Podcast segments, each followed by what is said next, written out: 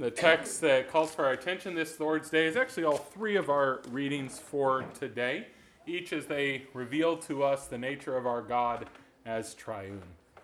Grace, mercy, and peace to you from God our Father and from our Lord and Savior Jesus Christ. Amen. I'm sure that each of you, on some occasion, has heard one of the variations of the classic How many people does it take to change a light bulb joke? They go something like this How many actors does it take to change a light bulb? Well, only one, because they don't like to share the spotlight. Or how about this one? How many Germans does it take to change a light bulb? Well, only one, because we're very proficient and there's nothing funny about that. or perhaps the one that strikes closest to home how many Lutherans does it take to change a light bulb? Change?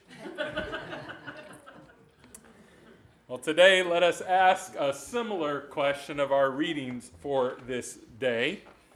Let us ask this question How many persons of the Trinity does it take to create the world? How many persons of the Trinity does it take to redeem the world? How many persons of the Trinity does it take to make all things holy.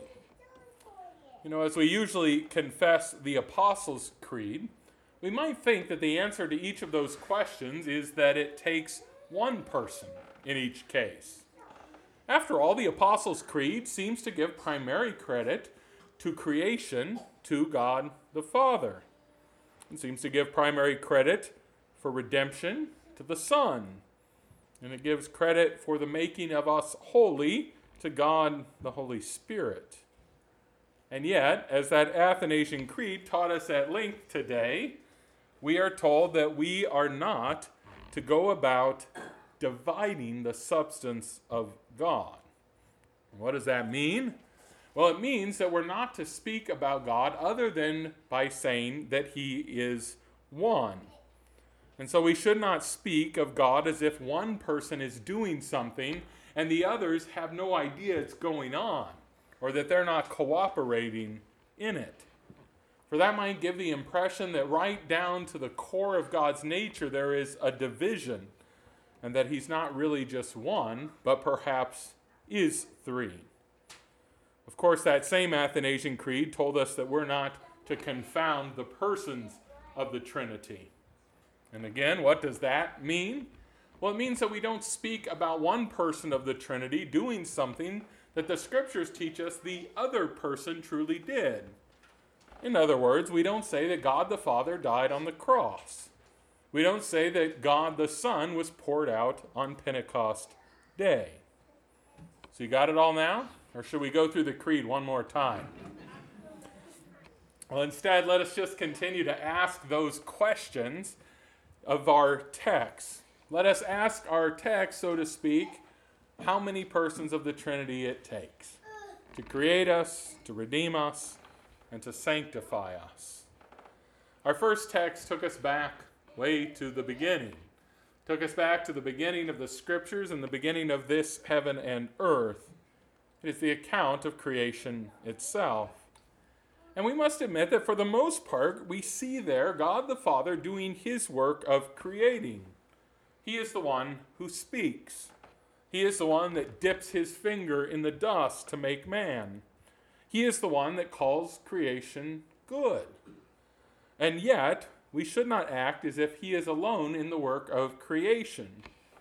After all, if you were listening, our text explicitly tells us that the Spirit of God was there hovering over the waters in the beginning.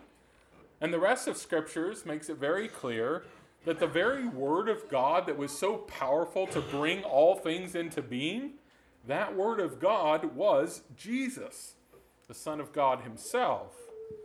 All three persons were involved, and yet each person doing their own part. And that is how the Trinity works.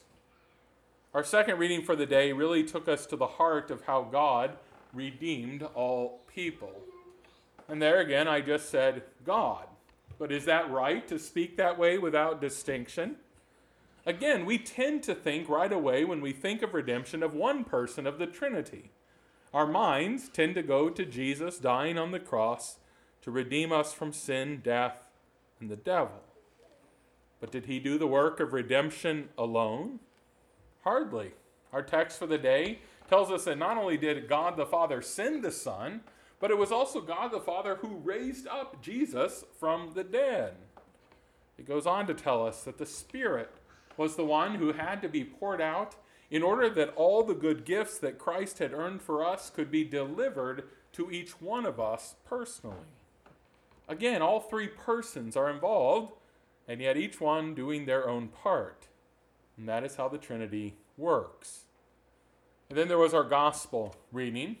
There, Jesus, the Son of God, is speaking, but he's truly speaking about the work of the Spirit in the church.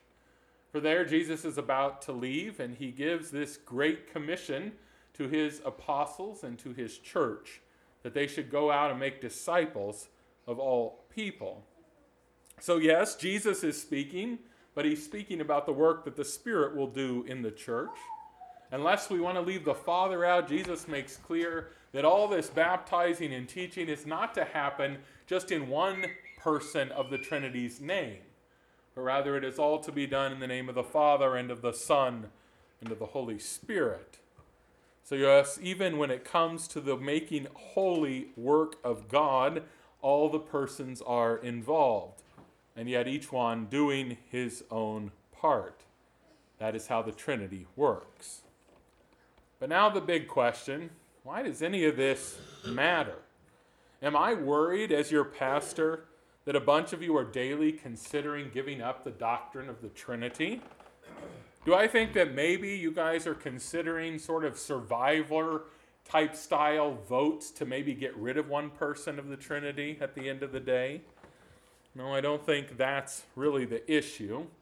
No, when we're gathered here together, the Trinity seems like a doctrine in which there is little disagreement.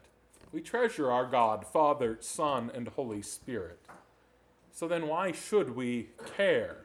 Why stop to have a Trinity Sunday at all?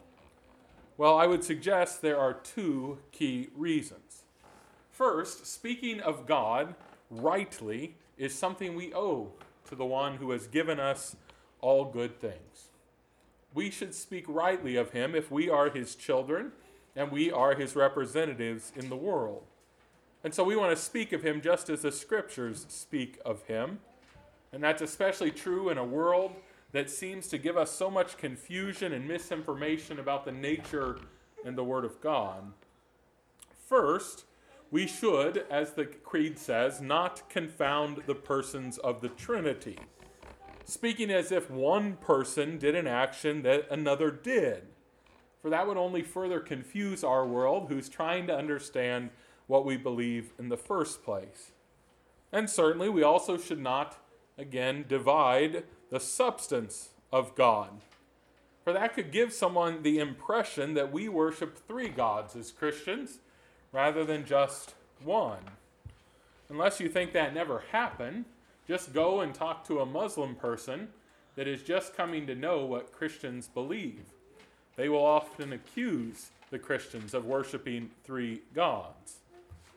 We ought not be careless about how we speak about God, because if we are careless, other people might be right to suggest that we are careless because we don't care about who God is and what his nature is.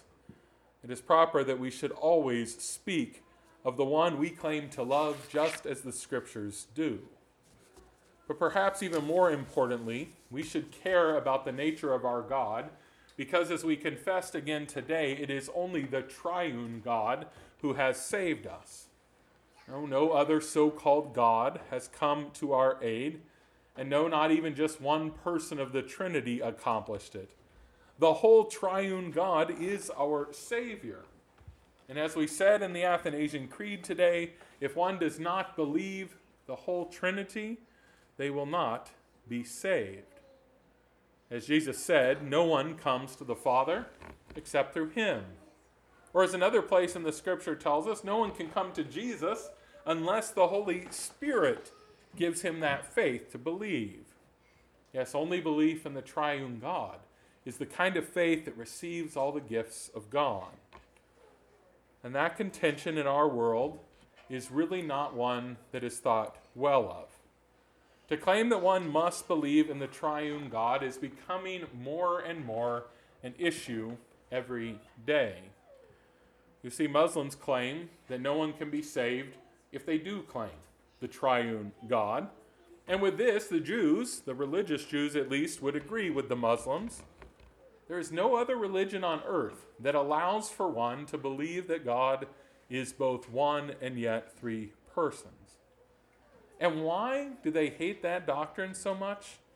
Because they do not want to confess Jesus as the Son of God who takes away the sins of all people. And if you do not have Jesus, well, then you do not have the Father or the Spirit. Again, I doubt very few of you are actively looking for a different religion to join, that you're out there trying to figure out which one might be best for you. But we should not be so naive as to think that there aren't people in our midst that are doing just that. And by our midst, I don't necessarily mean our congregation, but our communities. For indeed, in our day and age, you can listen to the best teachers of any religion just with a click of a button on your computer or a finger tap on your smartphone. In our day and age, if you want to go to any house of worship of any major religion, even living where we do, within a couple hours, you could probably find a house of worship of almost any religion in the world.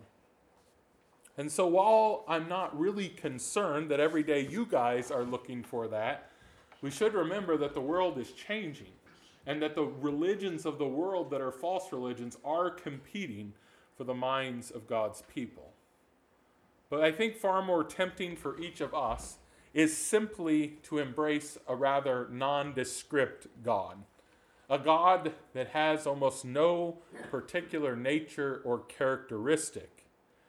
For you see, this is the God that is often talked about in the public square in America. It is a God that is spoken of with almost no specificity ever given about him.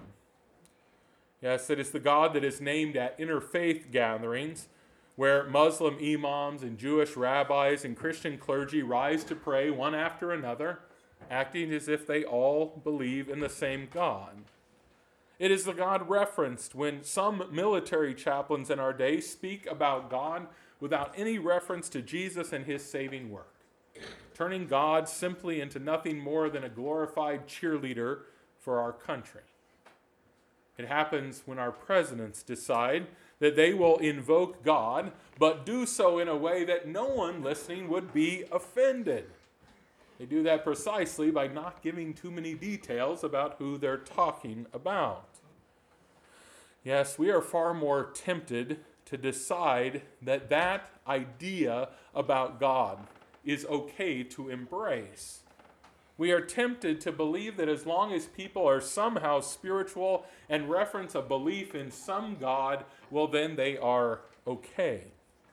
But that's certainly not what we confessed in the Athanasian Creed today, and none of our readings would allow such a thought either. We confess that if one does not confess that they believe in one God in three persons, they are not okay. If they cannot speak of Father, Son, and Holy Spirit, they will not be saved. And not just them, but us as well. If we were ever to stop confessing the Trinity, we too would not be okay and would not be saved. Because you see, if there's no Trinity, there's no Jesus. And if there's no Jesus, there is no salvation. We're simply stuck in our sins.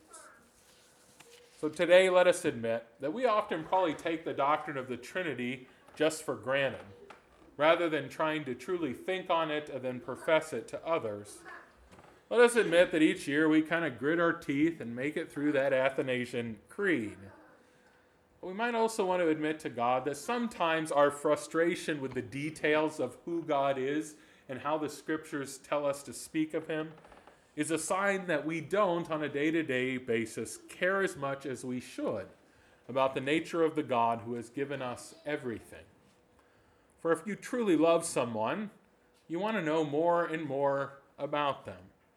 And that is how we should act towards our God as well, seeking to soak in every last bit of wisdom about God that the scriptures have to offer. So today we do, as we do every time we gather, we humble ourselves before that Almighty God. And as we do so, He lifts us up. He lifts us up with the forgiveness of sins and life eternal that Jesus has won for us on the cross.